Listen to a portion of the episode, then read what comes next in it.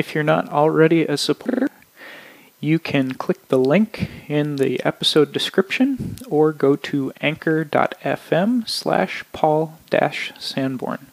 For as little as a dollar a month, you can help this and other quality programs be developed and given to listeners like you. Thank you. If you have questions, comments, or would like to be part of our discussion at Word for Word, the ABCs of English, you can submit your questions or messages through the Anchor platform. When you do, you will be included in a future episode. Thank you. Additional support for Word for Word, the ABCs of English, is made possible by the support of listeners like you. Thank you. One of the big questions that people learning English as a second language have is what makes native English speakers think the way they do. And the truth is, it depends on where you live as an English speaker. There are different things, just like there are different things in Japan or in Mexico or in Spain or uh, South Africa or or Germany that help the native speakers of those languages they think of themselves in a certain way and it affects the entire way that they model their thinking and their speaking and so when you learn a new language, you're learning a culture, you're learning a way of thinking. Does that mean, though, that that way of thinking is always right? And the simple answer to that question is no. No, um, the thinking behind a language is not always right. It's not always acceptable. And so there are things that even though they're behind the the process that are to any of us are are just not a proper way of thinking and so while we're learning these languages we we have to pick and choose what part of the language that we're going to accept what part of the culture we're going to respect and realize that some of us are wrong. Sometimes we're going to be wrong. And so that's one of the the difficult things that it is to come to to grips with. We have to train ourselves to think similarly, but not always the same as native speakers. And so when I say that, I'm not picking on any particular language, I'm not picking on any particular way of thought. There's, it's just the way it is that there is not always going to be, um, not in every native speaking case, is there going to be an absolute right or wrong. And there are going to be times when we just don't understand why uh, a particular person or group of people think a certain way. And so it's going to make it harder. We'll still be able to understand what they're saying, but we may not be able to put ourselves in the position that they're coming from. And we may not even agree with it. It, it might make us upset. And so so those are some things that we have to come to grips with in the reality of speaking languages.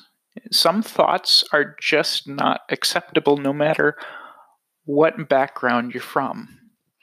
And so so we'll talk about some of those things also. And so um, so English always has been and will continue to be a, a polyglot a, a mixture of different languages and thinking and ideas. And now, because it's been a become an international language, uh, a lingua franca, like ancient Greek and uh, Latin for a time, um, then you're going to have all of these different cultural influences that affect the thinking and the speaking. And so there's no one set grammar. Uh, there, there are many different things that that make up the thinking and the structure of the language, and and that's the way language is in every part of the world. Um, it's it's a very fluid thing, and it's constantly changing and and becoming different in in other ways. The language, the English that was spoken 50 years ago, is not the same English that's spoken today. Just like the the Spanish that was spoken 50 years ago is not the same as the Spanish today, or 400 years ago, or or whatever the case. Language is changeable. It's fluid, and so we'll we'll talk about all those different kinds of things. I am the god of hellfire, and I bring you fire. I am the god of hellfire, and I bring you fire. So that's why um, sometimes it will be hard to become as good or as experienced or to think like a native English speaker. Um, there are a lot of things behind um, the native English speakers thinking that focus on pride, on um, on heritage, on where you come from. And some of those ideas are very uh, divisive. They're very exclusive. They they try to keep other people out, and it's not just being English speakers. It's also bringing parts of the culture where they came from into the equation as well, um, especially with um, European countries and, and things like that. Uh, there are going to be times when the natural instinct is to exclude rather than include people because sometimes we're afraid of what's different. And so so all of that has been kind of grouped into the English speaking process. And so so we'll we'll talk about some of those things as well. Additional support for Word for Word, the ABCs of English, is made possible by the support of listeners like you. Thank you. If you're not already a supporter, you can click the link in the episode description or go to anchor.fm slash paul sanborn. For as little as a dollar a month, you can help this and other quality programs be developed and given to listeners like you. Thank you. So, this podcast is really built to be a forum for anyone that has questions or is interested in learning language. We uh, provide help where you need it. So, if you want to be part of the discussion, and please, we, we ask you to be part of the discussion. Uh, on the Anchor platform, use the message feature.